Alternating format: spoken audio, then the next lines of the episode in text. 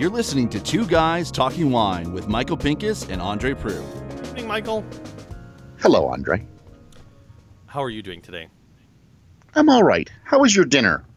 It was very good. Thank you very much for offering me a gift certificate to the Mandarin as a way to console me for the fact that my house nearly burned down, which Eh. everyone now knows. And you, you know, the uh, the interesting part about where you live is that uh, you are uh, uphill when you go to the Mandarin, and then obviously downhill when you come back, which is the best of all worlds because you can roll home. Yeah, that that is the joke that we made.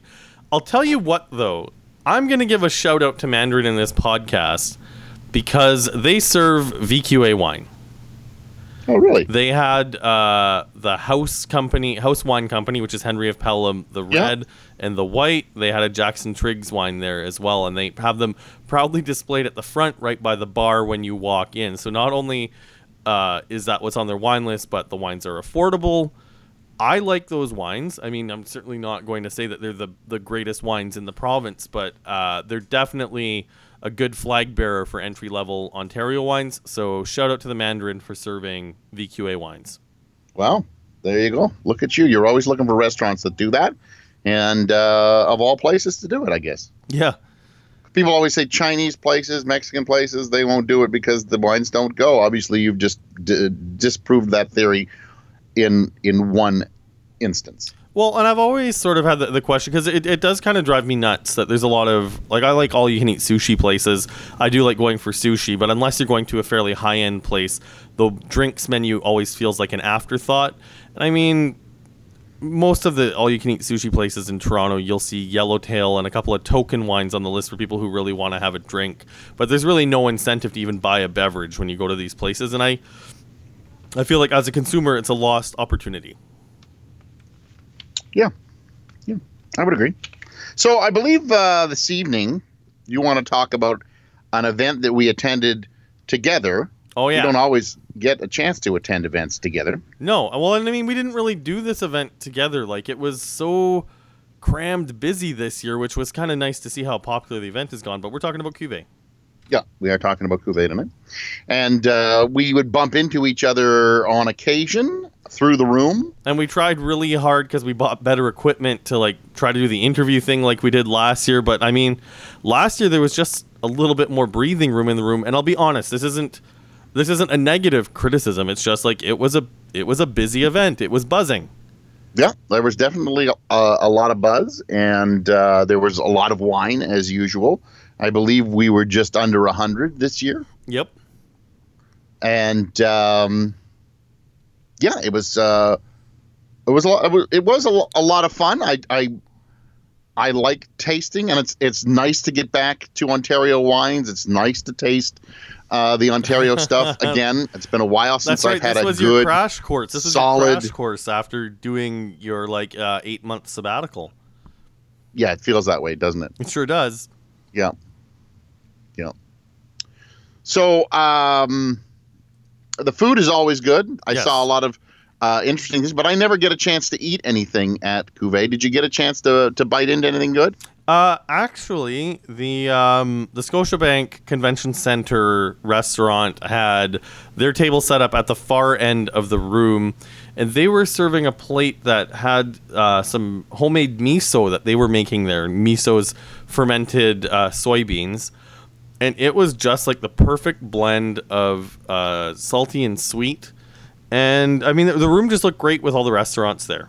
It's, uh, I mean, it's always nice to see that. And they were mostly on the outside uh, this year instead of uh, uh, on the inside. So they weren't uh, competing with uh, wine aromas, let's say. Yes. Yes. And I mean, once again, if I have to give another small criticism to the event, um, I almost feel like you should put it on the, the ticket because they do this at the Toronto Symphony to suggest people don't wear fragrance. Yep. because uh, like I understand this is a, a it's a fancy affair, it's a dress up affair, but I mean I understand it. When you're a woman and you're putting on like a beautiful gown and you're getting all dressed up, you want to wear a nice perfume to go with it, but those perfumes mess with the aromas and the flavors of the wine, and not just for yourself, but for the people around you. So I almost feel like maybe they should put a ticket on it and just suggest that the event go fragrance free to make sure that people can really enjoy the wines. And I know that that sounds really pretentious and kind of douchey on my part, but there were a couple of times when I was at a table where it was just like, whoa, there is just a lot of perfume in this vicinity, and it's messing with the wine. I thought it was you, Andre, but uh, obviously, since you were smelling it too, then it wasn't. So, yeah. I thought you were wearing your Drakkar Noir like you always do. No, I usually just bathe in Chardonnay, but everyone who listens to this podcast should know that. So, Andre, I also learned this evening that you are a big Maple Leafs fan. I had no idea you were that big. Listen, this is going to be the that, or you're just a douche because my Canadiens didn't make the playoffs and your no, no, it's your actually, Leafs will. So here's the deal. Here's the deal. I've been living in Toronto for ten years now, and I've always always followed the Leafs close enough to be able to tease my dad, who's a diehard Leafs fan. And I mean, I've always followed up on the politics, who's being traded, what's what. But I, I've growing up in Saskatchewan, you learn to live with disappointment. But the management of the Saskatchewan Roughriders never abused the fans the way the Toronto Maple Leafs management has abused the fans for the past 50 years. The Riders were always trying to get better. When the team was bad, you got one or two years before they'd clean house and try something new. Maple Leafs have been stagnant pretty much since Mats Sundin was on the team. So I said that the moment they gave me a reason to cheer for them, I would do it. They have. And I just, I also find it hilarious that it's an American from Phoenix who is like the savior of the team. So, although I know you're in a in a, a bad mood tonight because they lost to lowly Buffalo. yeah, that was pretty pathetic. So, uh, let's let's talk about some of the wines at Cuvée, and I know we haven't discussed our our lists or our wines uh, before this. Yes. So you want to do a top three, top five? What do you like this time? You know, I don't even know if I can really go through like a, a, a top list. Um, actually, yeah, I can go through a top list. I'll kind of rock through the list, uh, kind of in no particular order. Yeah, no order, but your your top what three or five? What do you like? Uh, we'll go five ish five ish. Okay. you want to start with one? You know, I want to start with uh, uh, varietal. Uh, I want to start with Viognier. Okay. Because there was the one table in the far room in the corner that had both Malivoire and the Niagara College Teaching Winery sitting at it that were both serving outstanding Viogniers. Yeah, uh, I, I would agree that uh, Viognier is is coming into its own in Ontario, and I think there's some really great wine, great wines being made.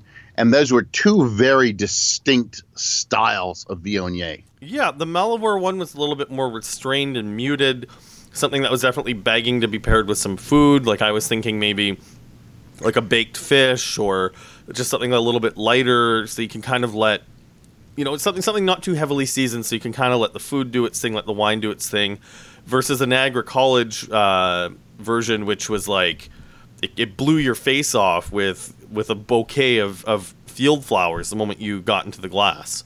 Flowers, tropical fruit. It was really lovely, and uh, yeah, so I was. It was really interesting to see those two, uh, so different yet so interesting. I guess would be the way I'd put it. Yeah, but I mean, definitely a, a case for adding some Viognier to the the role, and hopefully we see some more planted, see what some other people can do with it. I know uh, you and I both know Steve Byfield, and he does great things with Viognier with his uh, Narai Narai label. And was disappointing that he was. Did you want me to correct you there? I thought you were doing. You did all right. You stumbled over that one all right. I have a hard time with it. I want to say it phonetically. So, so Mike, um, you, you, toss one so move it, I'll I'll move on and do kind of the same thing and talk about uh, sparkling wine. There wasn't as much sparkling wine this year as I would have expected. Yes seeing as you know how how much Ontario has embraced sparkling wine. I would have expected I don't know, I thought there would be maybe 10 almost a dozen sparkling wines. I think in, in the end I counted a half dozen or so. Okay. And uh, the two uh, that I was just totally blown away by uh, was the first was the Fielding uh, traditional method sparkling brut yeah, that's it's, outstanding. It's based on 2014, but it is still non-vintage. Yep. and then uh, just an old favorite seems to have come back into grace. You know, uh, Henry of Pelham's Rosé Brut is just so beautiful this time round. Not saying that it ever gets out of the beautiful, but there's some years just because of the base fruit that it's better than others. Yep. And I think this version is just killer. Uh, I actually had a sparkling on my list as well because I remember how last year we had fielding that was sort of a showstopper with their rosé, but the one that was a showstopper for me, and I, I tasted it for the first time uh, a few months ago, is the Premiere Cuvée from 13th Street. And uh, like I'll be honest, the, the the wines from 13th Street, the sparkling wines from 13th Street have been good, but this one was just like, oh my god, it was it was a showstopper. I, I think uh, I think 13th Street may be coming back uh, for sparkling uh, because, uh, in my opinion, I think they fall off fell off the wagon, fall Yep. off, fell off the wagon for a bit with uh, with some of their sparkling. But I think uh, they're re-getting the hang of it. Can you re-get the hang of it? Is that is that something you can do? Well, they've just invested in a in a whole new facility there. Uh, I mean, uh, I recently tasted through the the portfolio, and I mean, you can read my notes at andrewinereview.ca. But 13th Street is coming back, and there's definitely reason to go check things out. So, uh, so I've I've picked sparkling, and I got my two in there. You picked Viognier. You got anything else you want to really give a, give a shout out to? Um, I think one of my big surprises was the Chardonnay from Burning Kiln, and I, I think last year there was a lot of Chardonnay that made me really excited. Um, you'll probably be proud of me, Michael, to know that this year there was some Chardonnay there, but nothing that really blew my mind. Really? Yep. There was one that blew me out of the water. But go ahead, tell me yours. The Chardonnay that blew my mind was the Burning Kiln uh, Chardonnay. It was it's twenty four ninety five, and it is the definition of like exceptional balance and uh, you know just a perfect use of oak and a lot of fruit on it as well. It's just something that I, I mean, it's crushable. Like I could just see myself sitting there and, and crushing a bottle of it. Well, I've got one that's not as crushable, but I loved the elegance of it. Mm. And it was the Icellars 2016. Mm. Did you try that? I did. Sorry, I have to uh, actually eat, eat some words. That one was also a standout. To be fair, that was actually the first wine that I tasted in the evening, Oh. which is maybe why it slipped my mind there. But It I has mean, gotten lost. yeah. But I mean, compared to their pre- their previous version of Chardonnay was really good. It was flinty, delicious. Had some nice restrained orchard fruit like apples. This is a little bit more of a typical Niagara Chardonnay, but I don't mean that it's it's typical compared to its its colleagues. It's really really well made with just it's got a little bit more depth than previous versions and I'm looking forward to picking some up to enjoy myself. Well, what I what I what I liked about the Icellar is it, it had balls, but it still had that Niagara finesse. Yep, definitely. and it's it's 16, so it's got lots of lovely fruit. Uh, they put it into large uh, large size barrels instead of the small barrique. Uh, so large uh, size barrels, so you didn't get a you got oak, but not overly oaked. It was just it was beautifully balanced, and Niagara acidity comes through. It was one of those Chardonnays that I that I do like, yeah. and I I know there are a few and far between, but that one, yeah, I could uh, I could sip on that one all night long. I think when you say crush, you just mean drinking bottle after bottle. That's the kind of the wine I thought the Ice Cellars is that you could, you know, just kind of contemplate the evening with. Yeah, definitely. So, Now, anything Uh, so- anything red stand out to you, Michael? oh well, I'm gonna I'm gonna start here with one of my highest scoring wines of the night, uh, which was the Kacaba Reserve Syrah 2015. Holy nice. shit, that was good. So let me guess. That would be okay. Would you score it? Four and a half. Four and a half. Okay, so the Toronto Star writer is going to score that a 98 points, 99. maybe 102. It's just a matter of time, my friend. Just a matter of time. Um, the red wine of the night for me at the event was the uh, Trius Red Shale Cabernet Franc.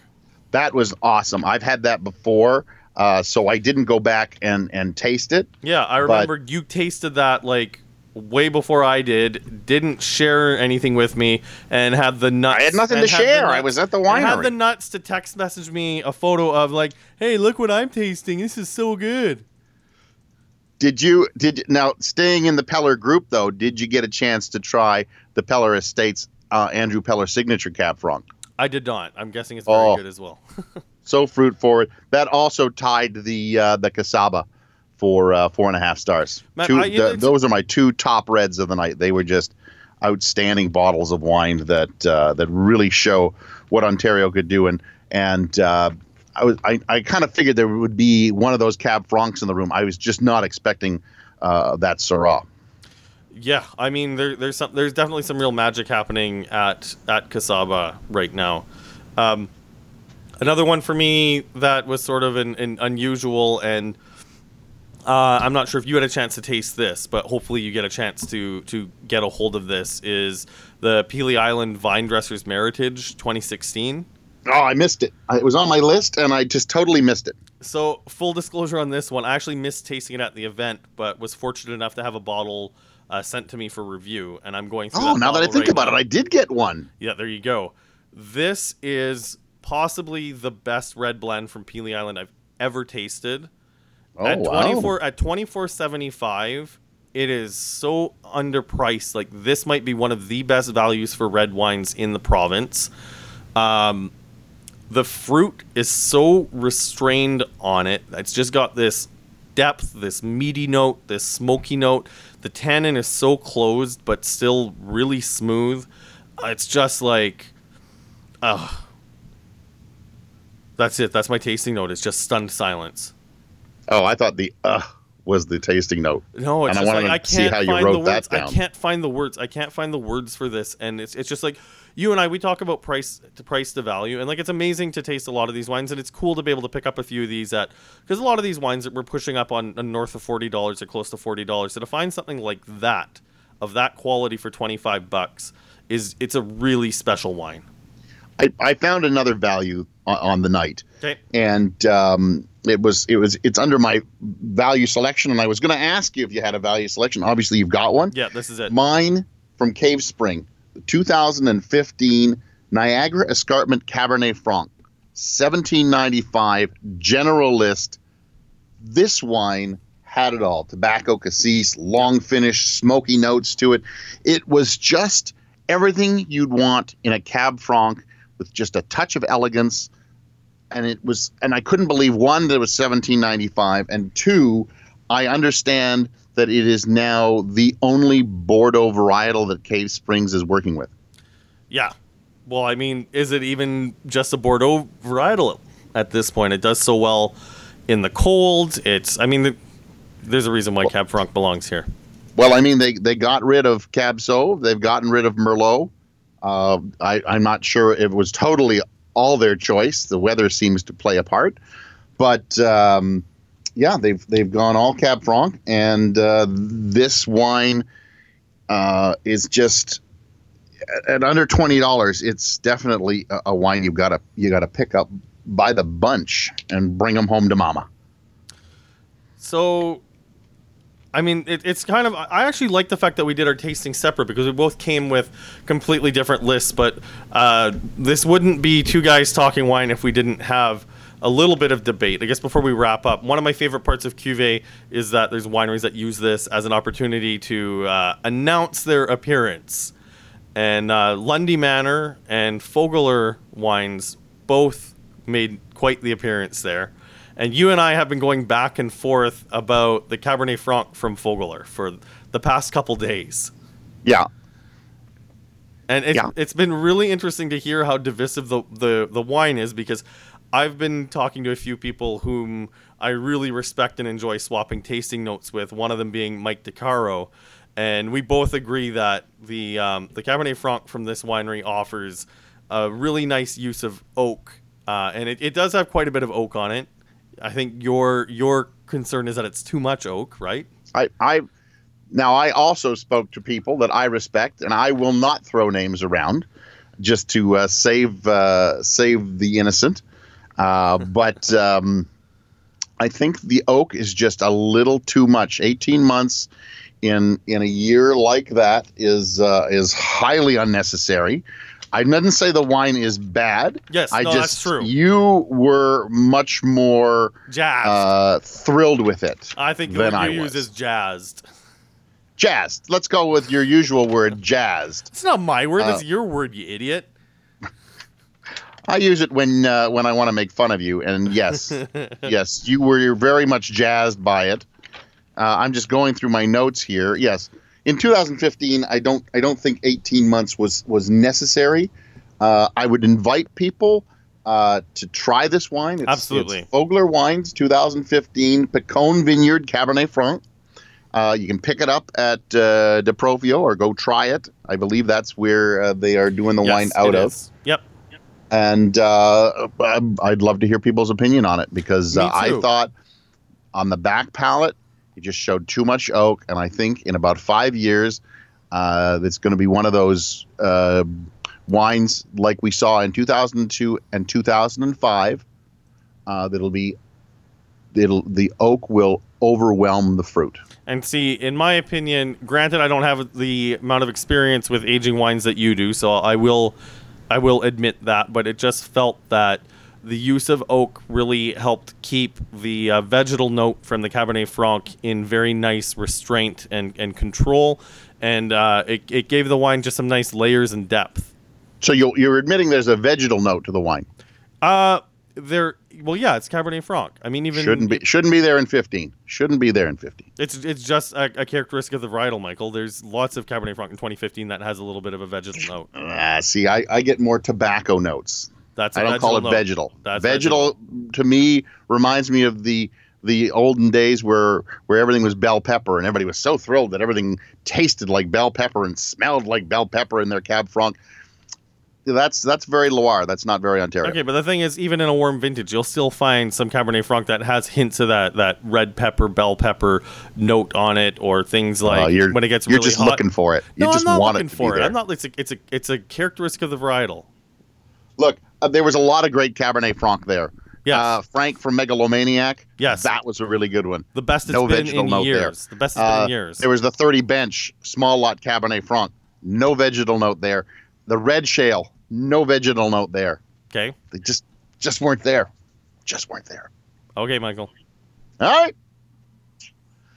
We we Uh, I like- agree to disagree yet again. Because I'm right and you're wrong. No, you're never right. Um, I also liked the both Fogler and Lundy Manors Rieslings that they had. Uh, they were both off dry, so there was a little bit of residual sugar in both of them, but still showed very nice restraint and uh, good control of acidity on them. I stayed away from Riesling, and I had a, a discussion with uh, with a few people there about Riesling, and it's surprising. You know, you and I have talked about Riesling on the podcast. We've tried old Rieslings a couple times, Yep, yeah. and we actually did a whole podcast on is Riesling passe. Yep. And it's amazing how people are starting to say, you know what, that ship has sailed in Ontario.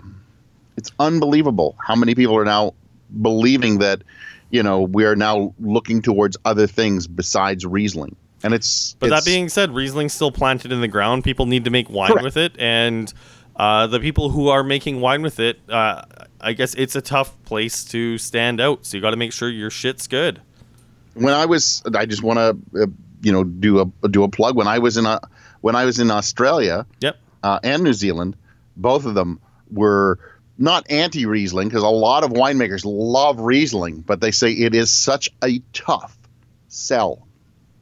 I, I think it's a, a tough sell here too, but that Yeah. doesn't take away from the fact that the Riesling I tasted was very good. No, I wasn't saying that. I'm just saying there Anyways, seems the- to be uh, the the pendulum is starting to swing back against Riesling, and that's that's unfortunate. Yes, I, I would agree that it is an unfortunate thing, especially given how food friendly Riesling is. Yeah, especially So- Chinese. Yeah. So yeah, definitely. Um, through my train of thought there. Anyways, I was just to say like the cool thing about us and the cool thing about us doing this wrap up and the cool thing that we were both tasting separately was we both had a chance to cover a lot of ground. And just because a lot of the wines we tasted weren't listed here, uh, doesn't mean that there weren't a lot of outstanding events. And I still want to give a, a shout out to uh, Barb Tatarnic and the people who organized this event. It is still, in my opinion, the premier event in Niagara. And if you need a reason to visit Niagara in the off season, I say that in air quotes because I love going to Niagara in the winter when when things are a little bit quieter and you can spend a little bit more time at the wineries without having to fight with the the tour buses. I mean, this this is this is an event that you can plan your your late winter, early spring around. Yeah, it is. Uh, it is a, a lot of fun, and the, the folks at Brock really really have uh, stepped up the game on on Cuvée. So we're looking forward to next year. Always looking forward to Cuvée. Always look forward to it.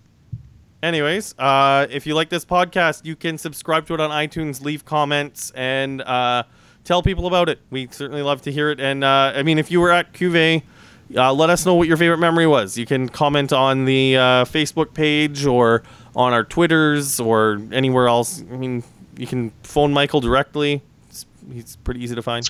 Scratch that itch to tell us what you thought of Cuvée. How about that? Does that help you, Andre? A little bit. He's Andre Proulx of AndreWineReview.ca. He's Michael Pinkus of MichaelPinkusWineReview.com. And as always, good night. Thanks for listening. Please subscribe to Two Guys Talking Wine on iTunes.